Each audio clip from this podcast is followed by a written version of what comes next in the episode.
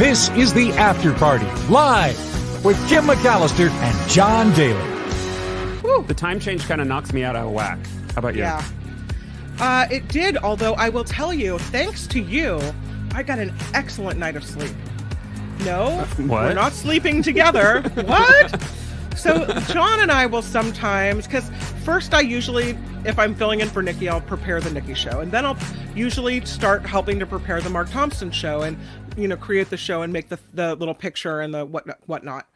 And then the last thing I do is the after party live. And that's where we kind of text back and forth about certain stories we found and things. And, and so we're talking back and forth, which we do a lot at about, I want to say midnight, 1 a.m., sometimes even later. And so last night at 1.30, you're like, okay, I'm out. I'm going to bed. And we were done with everything. And I thought, oh, he's going to bed. Well, if he's going to bed, I'll go to bed because I could use some extra sleep. Like a So- normal human being. like a normal human being. So you're like, I'm going, I'm out. You're very like, I'm setting this boundary, I'm off to bed. And I thought, okay, well, then I am too. And I got like seven hours of uninterrupted sleep last night. It was I love that how that's like an anomaly for me for you. For me, that would be shorting myself on sleep and I Oh, would be a wreck. I'm like, woohoo! I'm feeling great. Thank you for joining us on the after party live. That over there is John Daly. You can reach him at john at the afterparty.live. That's I'm Kim. Kim. McAllister, and I've got an email address too. And you'll be surprised to know that it's Kim at the afterparty.live. Thank you for spending this last hour with us on our trio of shows. The um, like button is something you can click to help us out, and the subscribe button as well. So, Yes. These and we want to thank um yeah. We want to thank John Woodsard oh, uh, because in, for a he, super like, sticker. right at the end of the show, like right when we went away, his t- contribution came through and was too late to thank him. Yeah, he gave us ten dollars, so thank you, John. I appreciate it. Thank you for that. That's really nice. Um, and by the way, the super stickers are open here on YouTube. We also have a, a PayPal account. You can find that information in the show description. So if you're so Right. inclined, we are a crowdfunded show. Having said that, let's move into the stories because one of the things we've been following on the show is cruise and the robo taxis in San Francisco. N- not it's not just because my friend John Daly over here has almost been taken out by a cruise mobile. No. But it's just everything happening in San Francisco. Now you've ridden in there it is. You've ridden in ridden in them, right? More than once. And you've had to stop in a crosswalk because you had a little bit of a ooh, is it gonna stop kind of moment. Yeah, um, that's not necessarily like the the worst of it. Um, when they're in the when you're crossing the crosswalk, they I mean they're these are San Francisco city blocks, so you know there's a stop sign on every corner, so they're never really going faster than 25 miles per hour. So they might start up and then you have to like dodge them. But the more egregious things are like say running on top of somebody and dragging them 20 20 feet, like that poor woman who was involved in that, oh that car yeah, accident. Yeah. Um, but there's a lot of weirdness, and at first I was kind of I realized I was kind of forgiving it and giving them the benefit of the doubt. But they'll do things like they'll go into a, an intersection on a green light. Uh, there's no one approaching from any other direction, and they'll just hang out in the middle of the intersection. That that's not safe behavior. That's one maybe example. We made allowances because we thought, okay, well, they're still beta testing it. You know, they're working out all the kinks Yeah. and uh, there's nobody driving the vehicle. So it's all about the system, right? And reporting things Yeah, and that happen be so like they can better the system. jerks. Like it'll just jerk all of Yeah. a sudden. It'll slam on the brakes. Um, it almost hits somebody coming out. Um, you know, and I'm thinking if it's if it's designed to detect people, why is it waiting till the last second to slam on the brakes to avoid uh, hitting a person? So uh, a lot of that now in hindsight, right? Uh, hindsight is 2020. I'm realizing a lot of these things weren't really. I don't know. They weren't really happening the way the way they should have. And I noticed it took a while for me to realize that every once in a while the car would kind of disable and you know you don't realize this because you think it's fully automated and the the blinkers would go on and then all of a sudden the screen would say "Standby. we'll be back you will get back to your ride in a moment and now what we're finding out from this article um, it's in sfgate but they're referring to new york times reporting that apparently the dri- the cars are not as automated as we thought It's crazy. Every 2.5 to 5 miles, there's some driver remotely assisting a cruise vehicle. yeah That's not autonomous. No, so it's like semi-autonomous. Uh, the other weird thing is, and they mentioned in this article, is that they have a huge number of um, employees. Did you see what the ratio was? It's not, I think it's like 1.4 people, something like or something like 1.4 people for every car, something like that. Um, Weird. So they At that have point, why don't you just have a driver in the car standby. then? Well, because they're trying to get make this technology work Yeah. right?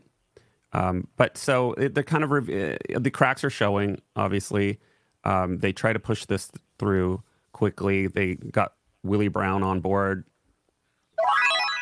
to allegedly uh, grease the wheels, and now we're seeing the reality of the situation is that the technology is not as good as they thought, and the technology is not ready, as we This- as evidenced by our reporting. The CEO says that the safety concerns are sensationalized. That when we talk about safety concerns, which you've witnessed firsthand, you're sensationalizing that. And I don't think you are. No. I think you're telling people what you're According to the New. York Times, Cruise's operations staff is huge, employing 1.5 workers per vehicle in San Francisco as of October 24th. No. and it's Um, getting expensive for GM, which owns Cruise. They uh, said on their October, uh, this is their October earnings call that they lost about 1.9 billion dollars on Cruise between January and September. Well, the CEO says autonomous cars are being unfairly subjected to a double standard when it comes to safe driving. Because No, we expect more You're trying them. to unleash you- a new technology, and we're Yeah. rightfully concerned about the well-being of human beings. Yeah. Sorry. you if you tell us, which you have told us, that autonomous vehicles are safer, that they don't, you know, there's no human error involved, that we're, you know, we're going to put these vehicles on the street and we're not going to have, you know, maybe like a fraction of the traffic deaths we have now.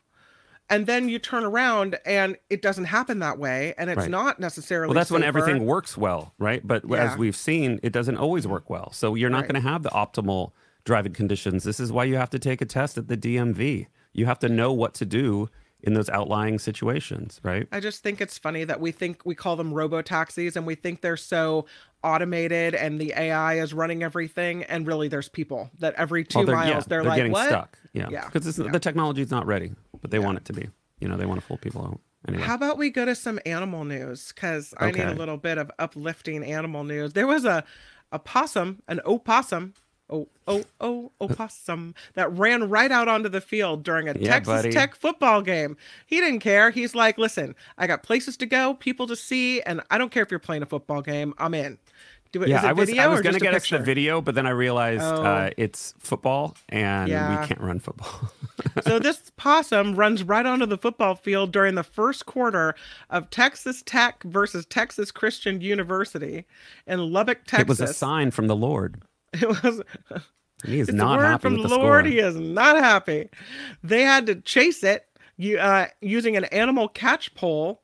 He struggled to be removed from the field, but once they got him off the field, he calmed down, turned him over to animal control services. But quite a moment as everyone's like, "What is that on the field? Is that a dog? Is that a? Right. It looks like a Like giant s- rat. Oh, that's a rat. possum."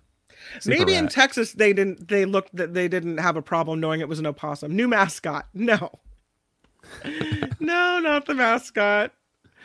But I'd rather have this happen though than when otters attack because this is not the first time this has happened. yeah, and otter you know, attack. this is what you think of when you think of otters, right? When you go to Monterey, yeah. you go to Monterey Right. Bay Aquarium, you see the otters, you're like, oh, they're so sweet. Yeah. And then there's like more of them, right? It's a little nefarious, right? But then it turns out the reality is the scene might look more like this or this or this. A swimmer said he feared for his life after he was attacked by otters in a scenic Northern California lake, leaving him with about Mm. 40, 40, 40 puncture wounds. Dang. Matt Leffers said he was bitten at least 12 times while swimming at the Serene Lakes in Placer County, about 90 miles northeast of Sacramento. You know where that Placer, is. yeah. hmm Uh, he told NBC News' uh, affiliate KCRA3 in an interview on Thursday, two months after the attack, that he had been swimming in the lake where his family has a cabin for 30 years. Uh, but he never had, he had never experienced anything like this. He felt something bite his calf and then suffered another bite within seconds. Uh, and then I started swimming faster, but there was the otter popping up right in front of me, and then I was bit again. These things were so aggressive that I felt like they wanted to kill me. It's by far the most terrifying experience I've ever had in my life. Nothing even comes close. You His, even imagine? no, his wife had to rescue him on a paddle boat before taking him to the hospital. Pictures of the hospital that the hospital shared showed his leg badly cut and covered in blood. Months later, the scars Oh, remain. Uh, NBC uh, three spoke with the California Department of uh, Fish and Wildlife, which confirmed that an otter attack took place in July, uh, prompting uh, a call for greater action. Um, I think the fact that I'm the second person attacked here this summer, that's a big red flag, Leffer said. A spokesperson yeah. for um, Fish and Wildlife says that the otters had also attacked dogs in the Redding area. Uh, he stressed that while other otters um, attacks are very rare, they are a predator species, and that it's a very yeah. they're very good at swimming and they have very sharp teeth, as we can see from these photos. One of the first stories, my sister for a time was a television reporter, and she started her career at KCRA, no, not KCRA, KRCR in Redding Okay. And her first story she was sent to was a little girl, like a 12 year old girl, uh, at a birthday party at a some type of lake in Redding was swimming in the lake and was attacked by an otter, and the same thing, bitten over and over again, repeatedly, covered with these otter bites. What the animal experts say is often it's a mother otter protecting her young. So mm-hmm. you have somehow happened upon triggered that response. A mother, you know, protecting her young in this situation, and they will bite you until you leave the area. Right. Not and realizing it takes a village. What to to raise the otter baby? No, yeah. a village of otters to chase off the human. Man, but I'll tell yeah. you, that would be really scary if you're in the water and you're being attacked like that and you can't get away and they you're keep like, coming over. after you. It's like it's a over. Game movie. over. Whoop, whoop, Man. Otter attacks are not unheard of in America. In September, a rabid otter bit a man and dog in Florida, but we're used to that, right? And then three women were injured in August when an otter attacked them as they floated on a Montana river. And in July, California officials reported that a five year old sea otter was aggressively approaching people and biting surfboards near Santa Cruz. Mm-hmm. Uh, they had planned to capture the creature and place it in a zoo or aquarium. That's, uh, I don't know. Yeah. I feel bad for these creatures. It's like we're in their house, and all of a sudden we're like, you know we what? Are. You're freaking out just because we like yeah. came running into your house in the middle of the night, and and you were aggressive. Now we're gonna put you in prison. Right. That's As many sad. people in the chat have said, yeah, they're very territorial animals. Yeah. Uh, another animal story that came to our attention last night was this wolf dog. Your wolf doggy dog was very creative, um, but it's now been found. Yeah, so I don't know if um, you heard this. This yeah, wolf dog, wolf hybrid. People have these one. as pets. There he was running down Highway 12 in Sebastopol, and he was captured. This wolf dog, and reunited with his family, his owners. The name is Shadow. He's a two year old wolf hybrid that ran away from home in Santa Rosa over the weekend, captured and reunited with his owner this morning after they'd searched for days. The North Bay Animal Services said reports of this wolf dog, which is twice the size of a husky, started coming in Sunday afternoon, and people were concerned. Like, you know, small pets, animals, what have you, that uh, this wolf dog, because I think people don't know what to think when they see one of these animals, right? Yeah, um, I actually up... had, you know, I'd done some research a few years ago. I was staying up at my family's cabin up the Russian River mm-hmm. in the fall of 2019, and I saw what was definitely not a coyote in the woods up above the cabin it looked like like a dire wolf, like from you know from TV. It looked maybe like it was a, a, real wolf. Yeah, I think it was because and and I asked my friends, they're like, no, no, we don't have those. And then you know I did some Google research, and apparently there are a few stragglers, and now we're knowing we're finding out that there are a few packs of these yeah. um, wolves. But I know I wasn't I wasn't taking any substances. I wasn't high. There was definitely more. And I know coyotes. We have coyotes here, and we have another story coming up next on coyotes in San Francisco. So I've seen coyotes. It was yeah. definitely not a coyote. They're much bigger. They have that dog like snout, the big tail sticking down. So here's the problem with this wolf dog. You see a lot of them. We used to have a Siberian Husky, and so we had all these um, rescue Siberian Husky rescue groups that, that were always trying to message us and email us, and we saw a lot of these wolf dog hybrids up for adoption. The problem is, it's not like a normal animal. They will dig to escape. They get out. They tell so you. So it is like a normal animal. You mean well, no, they tell animal. you if you have a small child or if you have smaller pets that you shouldn't have a wolf dog hybrid because right. they see a smaller animal moving and the prey drive just kicks in. That's what I mean. They're a wild animal. Well, partially, but and the, and as they get older, they get more aggressive. And right, because they so, have enough DNA that is wild. Right, and so that you're you it's while you can have one you're not supposed to have one, right? There are places you can get them and adopt them, but if the state catches you with one, they will often euthanize the animal. So it's interesting that in Sonoma County, they gave this animal back to the owners because I don't know if it's legal to have them. But this wolf hybrid has been reunited with its Santa Rosa owners. And so now Shadow is back home, which is great. But I mean, you know, I they I hope they're careful. We were looking last night, you and I, at this wolf uh, dog website, and they kind of go through all the reasons that you should not have. There are advocates for them, but right. part of their advocacy is they don't want you to have one because they know that that issues unless you're you know you've got concrete down below the ground so they can't dig their way out. You've got to have a half acre for them to roam in a, a, caged area. Like, this is a real undertaking. You don't just get a wolf dog and everything's going to be all right. You have to really work at making sure that they have the habitat and all the things they need to survive. Yeah, and right now on the screen, uh, we're looking at a diagram showing the difference between a gray wolf and a coyote. And you mm-hmm. can tell, like, the, the, the, the coyote looks like, you know, it's looking for a meal, right? Whereas yeah. the gray wolf looks like it's had few meals. And it definitely looked like the one on the left. And it was big. It was darker gray. It had the more rounded ears, the smaller oh, ears, wow. and yeah. that big tail that's never wagging. It's never like curled. It's never up yeah. like it's a dog. It's always mm-hmm. down. Um, and it it was a big boy. It was tall. You can see it says two and a half feet tall. That's that was about right. Whereas coyotes, we see them in all the parks here in the city. And when they see you, they're mostly shy. They'll run away. They'll look at you and then they'll run away. Usually, you could you scare even, them off. You can even see it. You know, some people have a, a Siberian Husky that looks a little. You know, the snout is a little longer, the eyes are a little yellower. That you can kind of tell if it's a wolf dog versus just yeah. a dog, right?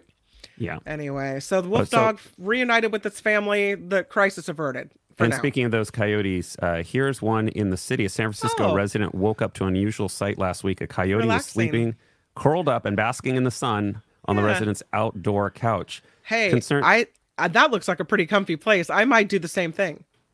Concerned that the animal might be sick or injured, the person called animal control. Sent they sent an officer to the scene. The resident took a, uh, took the officer to the backyard where the coyote was comfortably resting. The officer, officer wrote in a social media post. I approached the coyote and started talking to him, telling him that it was time to get up. Time to get up, dude. You gotta and, go. Uh, adding that coyotes are one of my favorite species of San Francisco urban wildlife. He looked up at me, got up, took a big stretch, and made his way to the edge of the yard. So apparently, he had been uh, kind of walking around the entire yard.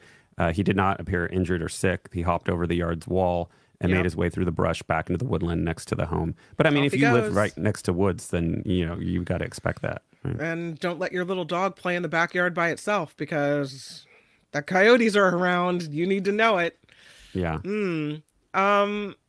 Okay. This next story is, I mean, it's concerning if you're a man of you know trying to maybe make sure that your swimmers work because you're trying to have a baby. Or know. if you're a woman and you have a husband and you're trying to get yeah. pregnant, uh, male sperm. Male sperm count has fallen uh, by more than 50% globally in the last 50 years, leaving researchers scrambling to understand why. Could it be pollution? uh, PFAS, uh, other potential toxins in our food and water, an increase in obesity and chronic disease, or even the ever present mobile phone.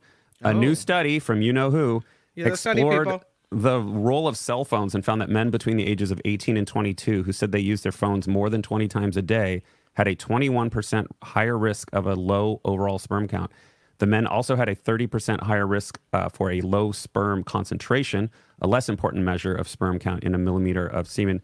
The uh, hope we didn't just get demonetized. The study did not specify whether the men called or texted or used their phones to do both. On uh, the, on a positive side, on the positive side, researchers found that a phone phone technology improved over the last 13 years of the study. The impact on sperm began to ease.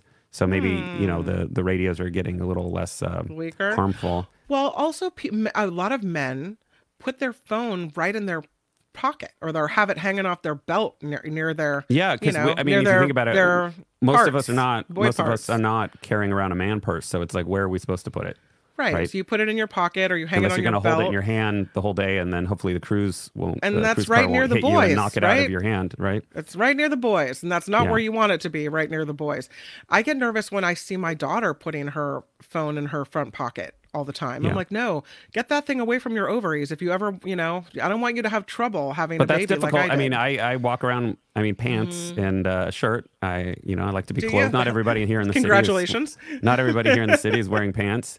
Uh, but where else are we supposed to put it? So do we put it in? Uh, do we put it in like um, uh, airplane airplane mode and then put it in our pocket, or what do we do? Hold hold it and wait for the crazy person to try to steal it? Uh, yeah. So this uh, the study they said I they're intrigued by the observation that the biggest effect was apparently seen with older 2G and 3G phones. So those are the the way outdated phones that are mostly gone, right? Compared to the modern 4G and 5G versions. Uh, they're not able to explain it. It- It must have something to do with the radio technology, obviously, because that's the primary difference between those phones. Right. Um, you know, the newer radio technology. But uh, so there's another plus. There was no decline in the shape or motility, which refers to the way that they swim towards their destination. Whilst uh, sperm numbers matter, the ability of sperm to swim, have healthy, intact DNA, and be the right shape is least uh, is at least as important, according to these experts. So this is fascinating. Another thing to think about while you're on your phone. Great. That's what we need. Um, something good though. Some toxins being taken out of the world that won't affect us anymore. Although we maybe Are some of us has- people or chemicals? No, chemicals, toxic chemicals. This is the FDA proposing a ban on a harmful ingredient. They say potentially harmful. I'm just going to call it harmful. Yeah, it's brominated vegetable oil, and it's found in some sodas, mostly Mountain Dew, but also some orange sodas as well. Brominated vegetable oil is mo- vegetable oil modified by bromine, which is a pungent, deep, Mm, like deep grandma red used to make. A pungent, deep red, oily chemical used as an emulsifier in citrus flavored beverages to keep the flavoring from separating and floating to the top.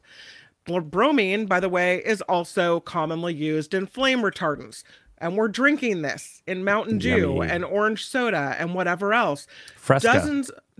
Is that another one? Yeah, Karen Dozens Reed of- worked at KGO and I. We she was obsessed with Fresca and she got me into it. She was my dealer. But and, is uh, that is it? I don't know if that's in Fresca. Uh, that But it- yeah, that chemical, uh, yeah, it is, brom- Is it? brominated vegetable oil. Because that's the first time I saw it. I was looking at the ingredients. I'm like, what is that? Dozens of products, mostly sodas, use brominated vegetable oil as an ingredient. Uh, the low number of products containing this ingredient, due to past restrictions by the FDA, they say that intended use of BVO in food is no longer considered safe after the results of studies conducted in collaboration with the National Institutes of Health found the potential for adverse health effects in humans. That, according to the FDA, this te- was this step is being taken on a federal level because of California. California banned a brominated vegetable oil or BVO in October by passing the California Food Safety Act. It's the first state law in the United States to ban brominated vegetable oil. It's already, by the way, been banned in Europe and Japan. So, welcome to the party, United States. You're letting people drink the chemical used in fire retardant. Really? And we have a federal safety guidelines and that was allowed? How? Brominated vegetable oil has been linked to health hazards, including nervous system damage, headaches, skin and mucous membrane irritation, fatigue, loss of muscle coordination and memory. It can also accumulate in the body over time. I mean, wow.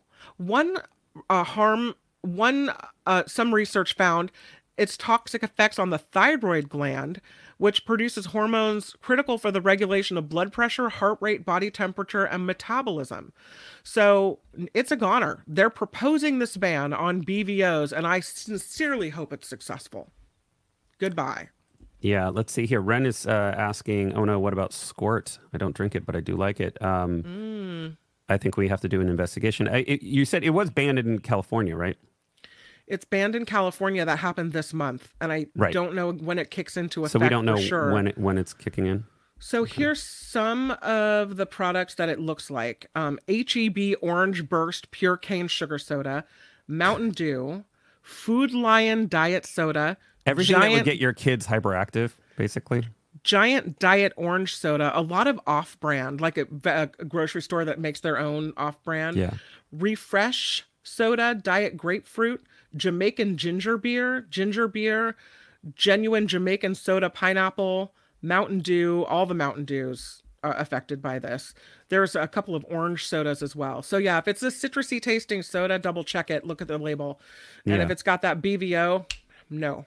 So like Wes is saying, it's um this is the FDA is that's in the news, right? But it also I'm reading here that in last month, uh, Gavin Newsom approved the law banning banning, banning the manufacture and um, in California, California, and sale in yeah. California. So it looks Right. like the FDA is getting on board here. That's right. That uh, then the, it's interesting that when it, as they say, what as California, so goes the nation. Right. That the FDA finally takes the step after California takes it first. Yeah. So, People who care about like breathing oxygen that's not shouldn't have taken that long. People who want to drink clean water, those libs. Yeah. Um, speaking of liberals, maybe you're very liberal and you don't want to work. Maybe you just want to. Me? You, We all know No, that's they- not true. No, not you. Look at these happy, happy Californians. That uh, over Oh. seventy-five percent of U.S. workers say they could complete the same amount of work in four days rather than five. That's what we're talking about. As Yeah. younger generations, particularly Gen Z and millennials, are aging, um, they're and making up more of the workforce. Uh, workplace expectations from employees are shifting. One such shift is the increase in demands for a four-day workday or work week, rather. Among U.S. workers, over 75% say they could complete their current workload in a four-day work week. I think it's because a lot of coworkers just don't do a lot, right? I think that's why they can get away with it in four days. According to a recent report from Fiverr, millennials who make up around 35% of the workforce were the most passionate about the four-day work week. I'm sure they were, with 87% agreeing. agreeing.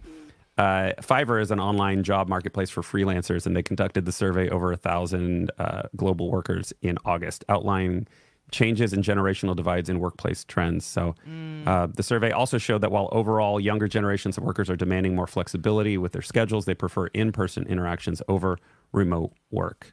Okay, so Um, r- scroll back in, in John Daly history. We're going back to KGO and all the work that you did and all the hours that it took you. Could you have slammed it all in into a four day work week and then had yourself a three day weekend every weekend, or would you have wanted to even? I couldn't because I was doing the job of three or four people. Mm-hmm. Oh, yeah. Remember those days? That, that was fun. Well, first I started out doing the job of like three people or two people. Then it was like three people. Then they fired a bunch of people. Then it was like four people. Then it was like there was a period of time where I was the only producer for the entire lineup at Yeah. KGO for a couple days, and I that's would when I almost walked out the door. I would say I could do it, but I my job is such that I couldn't because It depends on the nature of your job, right? Yeah, if you, if you go news in is- and you have a very day. casual job Yeah, where you have just have to to- get certain tasks done. I know people who get their work done in the first 30 minutes of their day.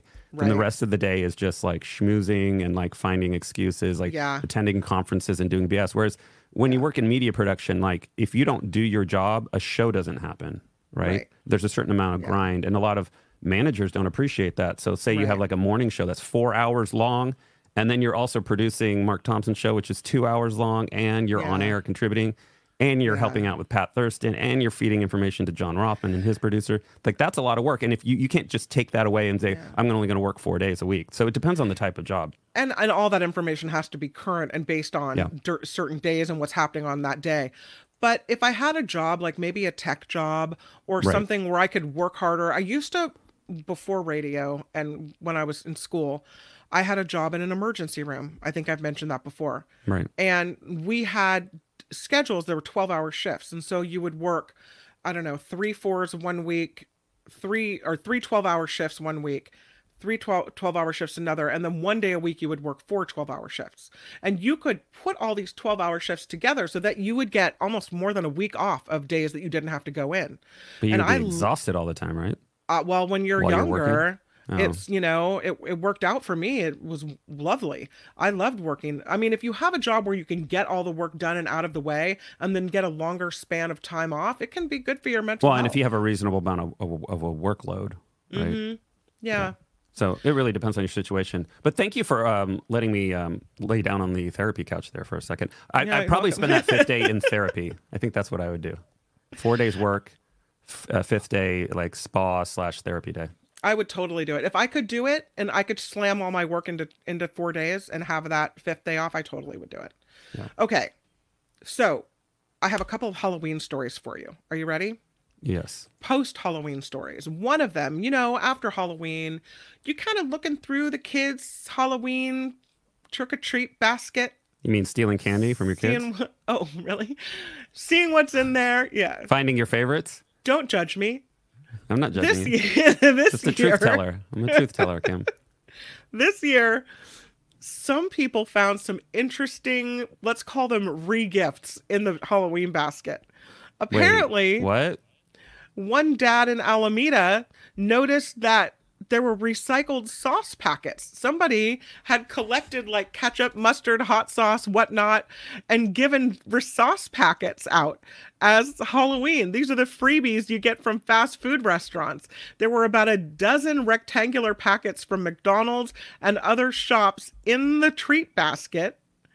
He said, My three kids and four close friends went trick or treating, and many single serving sauce packets were recycled as treats. Let it not be said that Alameda people don't have a great sense of humor. Another person said, Score on the sriracha. Uh, one son, one person said, My son came home with a packet of Southwest Airlines pretzels. Can't really complain. He still's got eight pounds of candy. It's called trick or treat for a reason. Better late than candy laced with ecstasy, someone said. So you're saying those are the tricks? Yeah, I guess so. I don't know. What do you think about regifting in the Halloween basket? That's a house that got egged for certain. Probably. That's what Eric says. Uh, yeah, I just don't think it's smart. It's kind of like not tipping. You're on a hit list now. Uh, with Mm-hmm. Your pumpkin is ending the up in the kids in street. the neighborhood, right? You already had yeah. a chance of getting teepeed or egged, and now you've put yourself on the on the uh, the, the the kids uh, terrorism list. I don't know. I, I wouldn't do Look that. at that grape jam they put for the cost there. of candy when you can get like a big bag at Costco and be Poison done with it. Come on, you guys. That's not a treat. You know? Yeah. No. I Did you think get a lot of trick or treaters I went somewhere else, so we had the porch light off. so that you didn't have to give out candy? No, I took my actually could took my bag to of candy and and, I dumped it into candy? the No, no, no, no. Okay, one more Halloween story before we go to break. And this is a story about an Antioch teacher. Hmm, questionable decision making on this one. This teacher is now on administrative leave because of the Halloween costume. This is at Sutter Elementary School in Antioch, and she painted her face dark to resemble nighttime. Right? She wasn't trying to be a person of color. She was trying to be nighttime. She had a big green No. moon above her head. She had um, a Scooby Doo mystery machine around her midsection. So she was supposed to be the mystery machine at night with the green moon ahead, uh, over her head, right? Her intent wasn't to be a black person or wear blackface. Her intent was to be night. But when you're painting your face black, do you look in the mirror and go, hmm, this might not be a wise idea? No. Well, the costume was offensive to some people. At least one school board member said, yeah, no, there's cause for concern here. The quote from the school board is that we know there's a long cultural historical background to people putting dark makeup on. There's a lot of context there we know is harmful to particular students of color and very particular to the black community. And so, regardless of what the intention was, we know what kind of feelings that image can provoke in parents, students, and in the community. It's not an inclusive part of an inclusive environment. So she's on administrative leave. If you have to explain why your costume's not racist, next, No. pick something else. Sometimes I do believe, and I believe this because it happened to me. Uh, although I was smart enough to realize it, I do believe people can make mistakes in the moment. I was putting on a school play, and we were doing Moana, and I had to, Oh, you know, no. those the coconut guys, the, the the coconut angry coconut guys that are chasing after the boats. Well, we had angry coconut guys, and so I was painting masks that looked they were like brown like coconuts with white stripes on them. And I looked at it after I finished painting them and I thought, I can't put these masks on children. It looks like something racist. Like I'm putting brown masks on white kids. yeah, yeah, yeah. And I thought, okay, I need another opinion. So I took the mask with me to KGO and I put it in the newsroom and I said, and I didn't tell them what it was. And I said, Do you think that mask is racist? Overwhelmingly, everyone said, Yes, it is. Now, my intent was to paint a coconut, right? My intent was not to do something racist. So I threw it in the garbage and I didn't use those masks. I had to go find something else.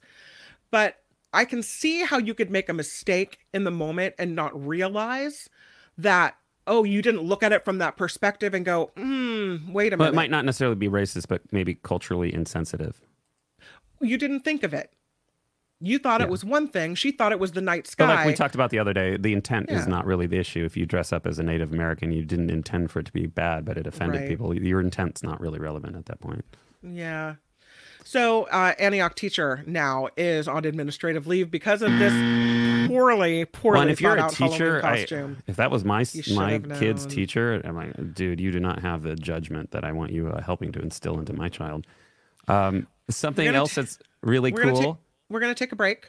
Let's take a That's something else that's really cool is taking a break. it's This only a 27 time- seconder. It's not a real the one break. time where Kim's Yeah. like, John, you're behind. Let's take a break.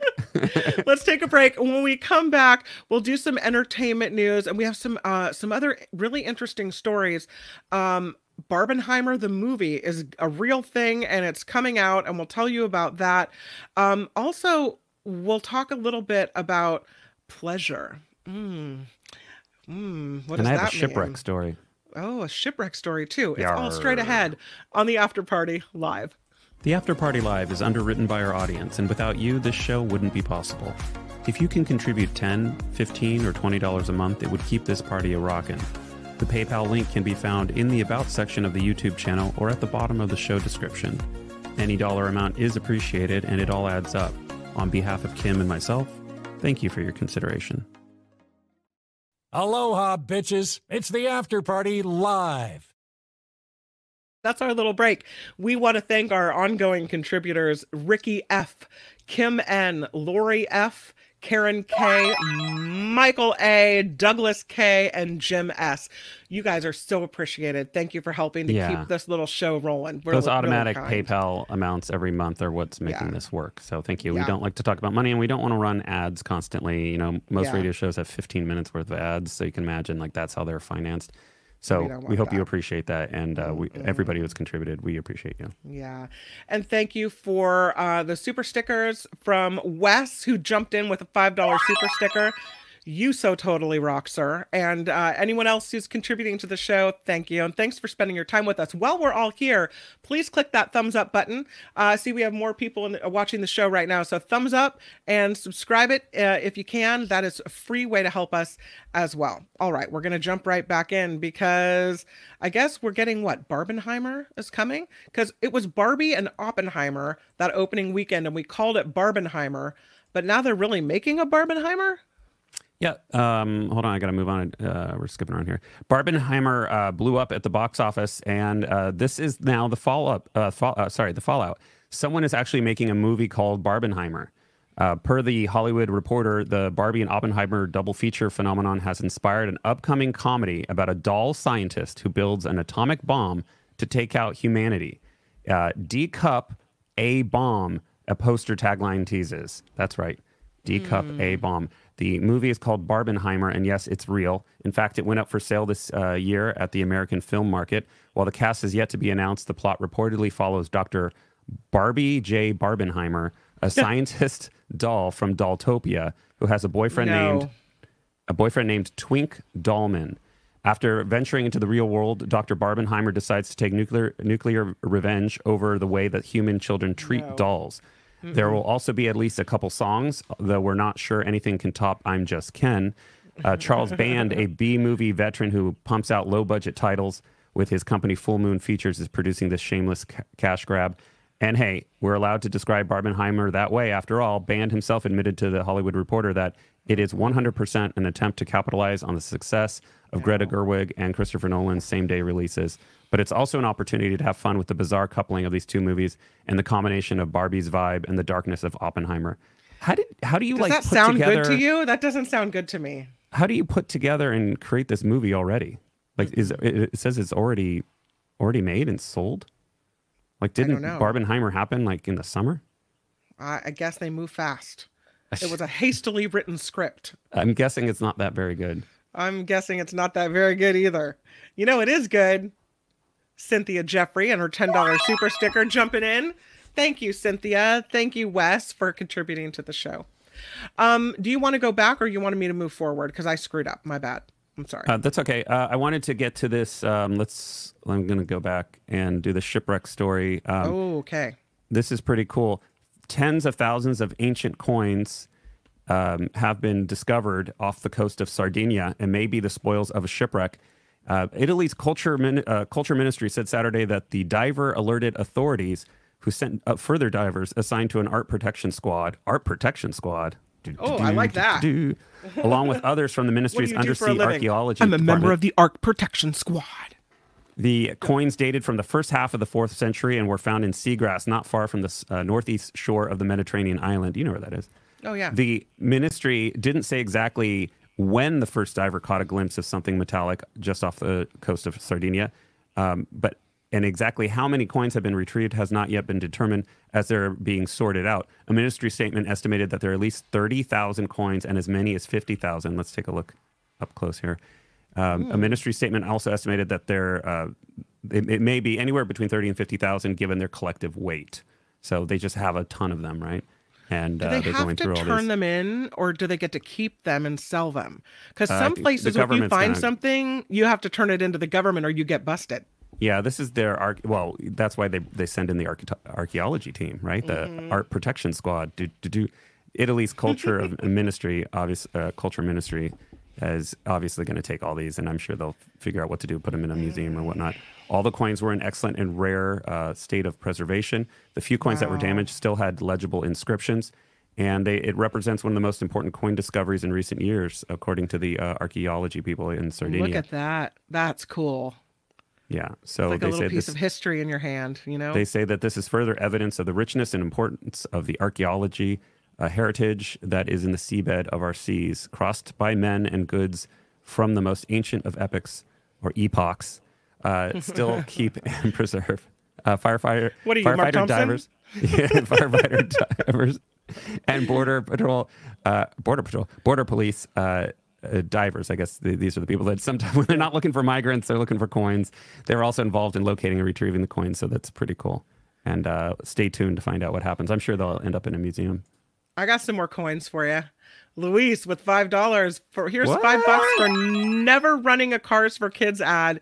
A, ca- great cause, but the tune is very annoying. We couldn't agree more. seven, se- and then there's like the don't- remix on TV. Don't do it because then it's in your head forever. Yeah, you, there's like a remix that they did on TV, and it has like a little more oomph. Like they brought in a, a band. No, Luis, thank you for the five dollars. So appreciated. Um, okay. There are sea anemones now turning up that never used to be here in California. They are um, na- southern, native to sou- the southern hemisphere, and they're now in the Tomales Bay. Look at those guys. This is uh, an it started with an internet post from a Monterey man about these tiny tentacled organisms in the mud flats right at the edge of Tomales Bay. And now it's kicking off new research into how this species that was in the southern hemisphere got so far north and whether it could have an effect on our local ecosystem here. Usually, these uh, sea anemone are from Chile, New Zealand, and Australia. It's a brown sea anemone called uh, Anthopleura hermaphroditica, and it appears to. Thank you very much. It appears never to have been reported north of the equator.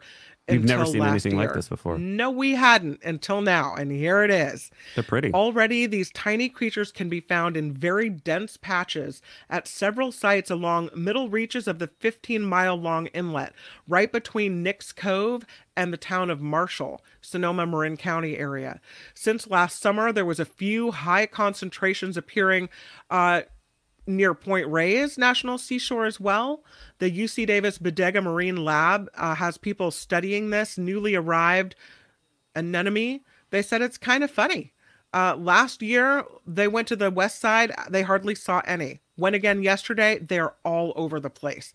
They are light brown with light colored mottling, a small brown sea anemone, as its name suggests, very small, about a centimeter across at full size. They have a disc like mouth. The tentacles are visible at the water's edge. Uh, and they like to nestle in the mud. And they don't need different genders to reproduce. They're self how, cloning. how progressive. Yes, they're self cloning. They So don't they need a mating partner. So they are they them anemones. They can proliferate quickly, this they them, producing crowded areas of sea anemones among the rocks, the eelgrass, and the scattered seashells along Tomales Bay's rugged beaches. So, you know, it's too early to know what their presence is going to mean. Um, whether they can outcompete our native sea anemones in this area for food resources, uh, whether it would threaten biodiversity locally. Um, but they say there's no immediate cause for alarm, but we're looking into it. I don't know. You're telling me there's a new sea anemone that can clone itself that's here, and we're not worried? Okay. All right. it's from outer space. So that was in Point uh, Reyes or Point Reyes if you just moved to the. Bay Area. Yeah, right. Yeah. Um let's Back talk about Lisa Lisa Kudrow. Yeah. A lot of friends talk ever since the death of Matthew Perry. And Lisa Kudrow was asked how was it really on the set of Friends? And she recalled some bad behavior. She recently was talking about um what was going on with Friends and was explaining the worst guest star behavior on Friends. She said that, uh, and this is a resurfaced video. She Yeah, so she didn't bring she- it up in response No. to Matthew Perry dying. No, no, no. She was That asked if she weird. she a- was asked if she ever dealt with bad behavior when filming, and she told a story about how she rehearsed with makeup for most of a week, and then on show night, I'm in makeup, and she said, "Oh wow, now you're effable." She said, "I'd say that's pretty bad behavior." So this was a guest star, uh, a it was male a guest star on the show. hmm who said that. One of the her. other guest stars asked, "Did you retaliate?" And Kudrow said, "I told Matt LeBlanc he's like a big brother." Uh, um, and so I don't know if, if LeBlanc did anything, but just interesting how awful people can be. Yeah, that's pretty lame. Yeah. Um, you know, also Martin Scorsese is defending Brendan Fraser's uh, "Killers of the Flower Moon" performance amid mixed reviews. Um, are you a fan I've liked him of him in general? in I liked him in a lot of things he did when he was younger. I Yeah. didn't see the Whale movie, which was supposed to be his big comeback. Yeah, And I heard he was really good in that. He got an Academy Award for it, right? So yeah. I wasn't really paying attention to movies at that point. and the one you know he was like in a fat suit, right? I think he had gained a lot of weight. I don't know if Well, that's why I was confused suit because no, I think he actually was put into a fat suit. Oh, and okay. and and so I was like, "Whoa!" He really let himself go, and then and then I found out later, no, no, he was actually like in a fat suit. So now I'm confused. Well, he and did. He again. did have some physical issues. I think he did Oh, gain okay. a lot of weight, and he lost it. And so now he's back. But I have liked things he's done in the past. Yeah. Yeah. So, but he's back in the news now because people there's a controversy over whether or not he sucks in this new movie. Um, there's been a lot of criticism over his role in um, Martin Scor- Scorsese's latest film, Killers of the Flower Moon, which I think you guys have talk- talked about last week. The iconic filmmaker is making it clear that he has no qualms with the star's performance. He uh, he his role is as W.S. Hamilton, a dramatic attorney for Robert De Niro and Leonardo DiCaprio's characters, and it's garnered mixed reviews. But Scor- Scorsese says that in his eyes, the Academy Award winner was perfect in the part and great to work with. Uh, we thought he'd be great for the lawyer, and I admired his work over the years. We had a really great time working together, particularly with Leo. And in the scene where he says, They're putting a noose around your neck, he's saving you, dumb boy. Um, Scorsese added, We brought the whole scene down to Leo. It was perfect, and he had that girth. He's big in the frame. Um, uh, and at that time, he's a wonderful actor. Um, So I don't know Hmm. Well, that's nice to have us. Scorsese on your side. Yeah. So, kind of a but- bummer though to be singled out of the cast as like you yeah, but apparently on social media, a lot of fans on X, uh, pr- uh, you know, they're praising his acting skills, but others are slamming his over-the-top delivery. So I haven't seen that movie Oh. yet, but um, I want to Yep. see it too. I heard it's really good. Um, another movie uh, out last weekend was Priscilla, and Jacob Elordi plays Elvis in this movie, and apparently he used diet to really get into the role. Some actors really kind of take on the persona of the so person I'm they're guessing playing, this, even this photo off is- camera. Is, this is pre pre diet change. Uh, well, post. I he said he's really tall and it takes a lot, but that he's filming this movie, he was at the biggest he's ever been. It turns out that Elvis had a very decadent diet and he used to eat bacon like it's going out of style. that's one way to say it. Elvis Elvis really liked burnt bacon. And so uh, Sofia Coppola said, to Jacob Elordi, you really ate a lot of bacon. He apparently Elordi said he averaged eating a pound of bacon a day. Oh, that's gross. He said it's not noticeable because I'm quite long, which I'm, I guess it means tall, but I was the biggest I've ever been. He said when he was doing this. Um, the diet was heavy on comfort foods for a reason because Elvis, when he was growing up, was so poor that they'd live off peanut butter and banana sandwiches. So when he was more successful, Wait, I live off this- peanut butter and banana sandwiches. Oh, are you not? Oh, well, looks like we might need some more contributions. Uh, they said that They're the good. be- There's nothing yeah, there was a whole documentary made about Elvis, the food Elvis ate, and the his chef said he liked his food very, very rich. So Jacob Elordi trying to eat all these peanut butter and banana sandwiches and all this bacon and all this stuff. Uh, I, I bet he's glad that movie is over. he can stop doing that.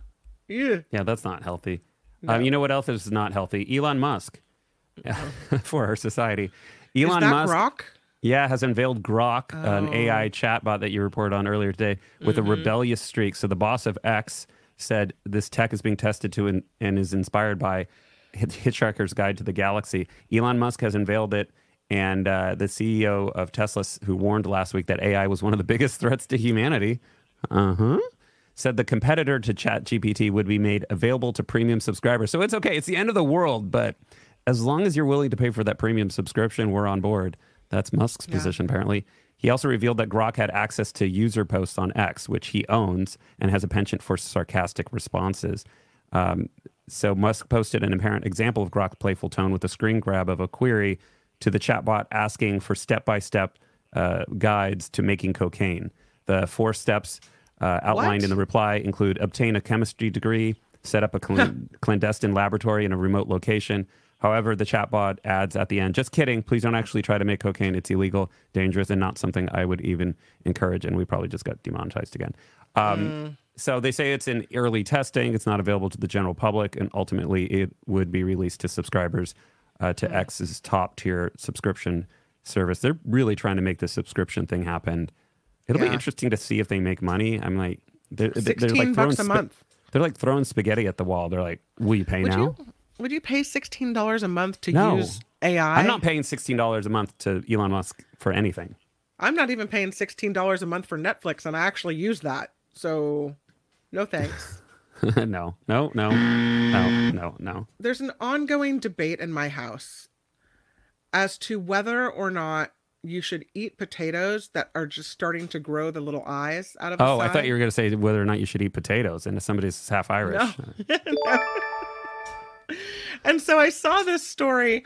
Is it safe to eat a potato that's turning green or sprouting eyes? To put to get And to by bed eyes, you mean these things, all. not actual, not actual eyes. Yeah, like little sprouts, you know, that's Yeah, as potatoes are radioactive want to potatoes, do.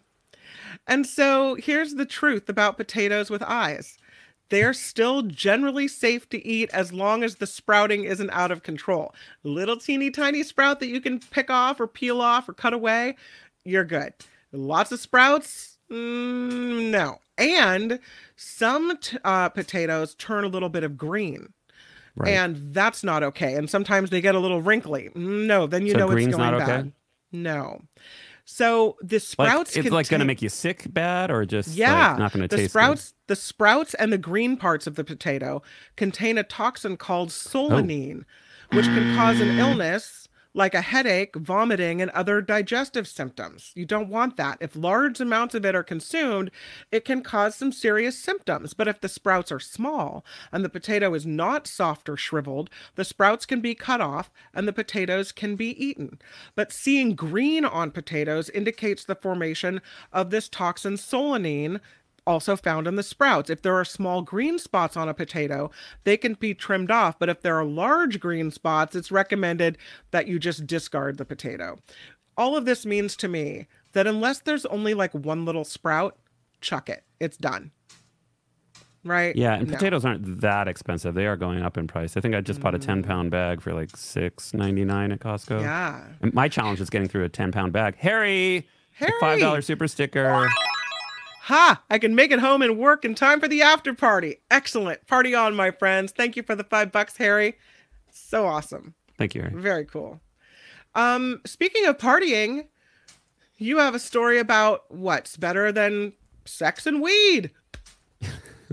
what is better than sex and weed? Um, my computer's going haywire, so maybe you can It take says, on that um, message. How about a new West Hollywood one-stop pleasure campus?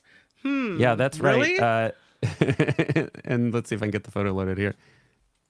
And stand by here. Is that the pleasure campus? Yeah, so that the- this is, is that uh, the this pleasure- is the one, one of the various one of the various rooms. So there's various rooms Oh. here. This is kind of like a lounge room here. And Is that where you uh, smoke your weed, or is that the yeah, sex yeah. room? This is where you you well instead of staying at home and getting baked, you can go here. Oh. So West Hollywood's goal of becoming the new Amsterdam moved one step closer to reality last month with the October 26th opening of Pleasure Med, the tiny city's fourth legally licensed and third currently open cannabis consumption lounge. Wait, Uh, I thought this- that that Governor Gavin Newsom did vetoed that. We had a we were supposed to be able to have the the pot lounges, but he said no. Right? I think they're getting they're getting around it. So Oh, and we'll okay. get to that here. This is uh this is a def this is a new one that deftly navigates state and local regulations to make weed, booze, and grub seamlessly available to patrons under one roof, while technically two very close adjoining roofs against a stylish, well-designed backdrop that's part speakeasy, part greenhouse, part Cuban cigar bar, and all fun with a sly dash of sexiness thrown in for good measure. So you can see that there's um, this is like a patio area, but then there's also like a restaurant which is uh, not serving you know cannabis infused food, but Sure. uh, just food. is that where is but- that the gluttony room? Room of gluttony? So they're they're basically getting around the laws uh, by using adjoining Oh. properties, and um, it's pretty. It sounds like it's intriguing. They they have a drink menu that offers con- up a, uh, con- concoctions such as porn star slush and spicy like a sleepover. I'm not sure what that is. And the bathroom wallpaper, which pattern with patterns such as cheeky mushrooms and reclining nude card players, it's all a nod to the pleasure chest, uh, the sex toy emporium next door, which shares a parking lot and an owner, Brian Robinson. Um, so, on a recent visit shortly before they opened to the public, Robinson said his original idea was to open a dispensary inside the existing adult boutique because what's better than sex and weed, he said. But then the long vacant machine shop next door went up for auction and he expanded his vision to something more like a one stop vice shop. What exactly does a. I, uh, I can't say that word. Uh, remember that story about Bilbo Beach? Uh, Oh, a- yeah. What Uh-huh. what does a Bilbo dealer know about slinging the next sticky icky? I asked Robinson. Well, that's not exactly in those not exactly in those terms on a tour, and he said he's billing it as a pleasure campus. When people go to the Oh. pleasure chest for the first time, they're surprised it's not what they expected. They see people laughing and talking to their staff about anything. They don't feel the need to take a shower afterward. There's a, a respect, a sense of encouraging people to go on their journey without shame.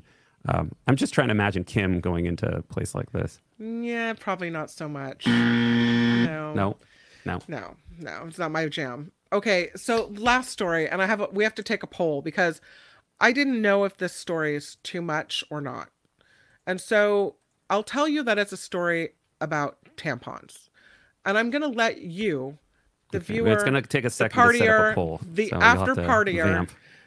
Uh, decide whether or not we should discuss a tampon story, right? Do you want to hear it? Or maybe on a Monday afternoon, it's a little much for you. Yeah, Sea Dog says it's all a little bit too much. So I'm going to let you decide. And you can vote in the chat. Do you want to hear the story or do you not want to hear the story?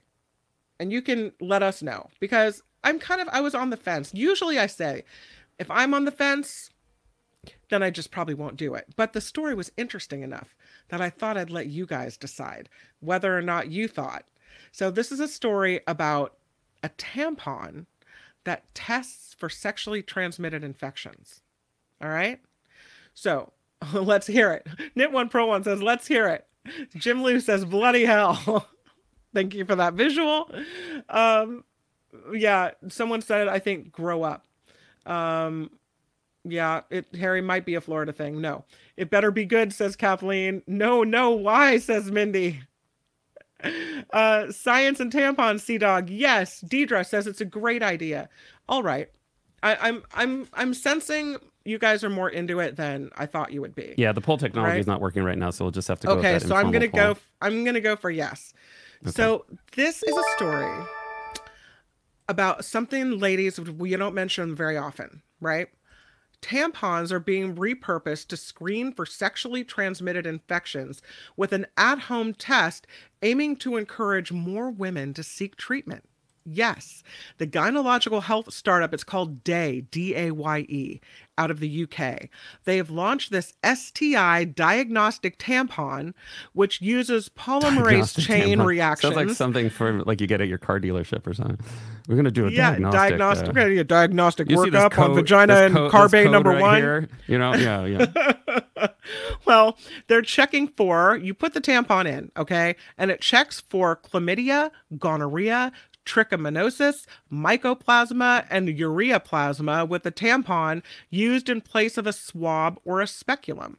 The aim of the screening kit is to speed up diagnosis and treatment, especially among groups of people who are anxious or embarrassed about going in and getting a test. And we know that there are more people now than ever getting tra- sexually transmitted diseases or infections. 24% increase in 2022 compared to 2021. That's from the UK Health Se- uh, Security Agency. And women are statistically more at risk than men because of the physiology of the vagina. Can I say vagina? You okay with Yes. vagina? We're going to do that too. As long as We're going to say tampon and vagina. I'm just going to get demonetized all over the place. Um, they're redefining STI testing, allowing women to take control of their sexual health in what they say is a non invasive way in the comfort of their own home. So after you put it in, then you send it to a lab for testing. The results return to you within five working days. And the applicator apparently allows the user to reach their cervix without a speculum. That's a little bit more invasive than I would have thought.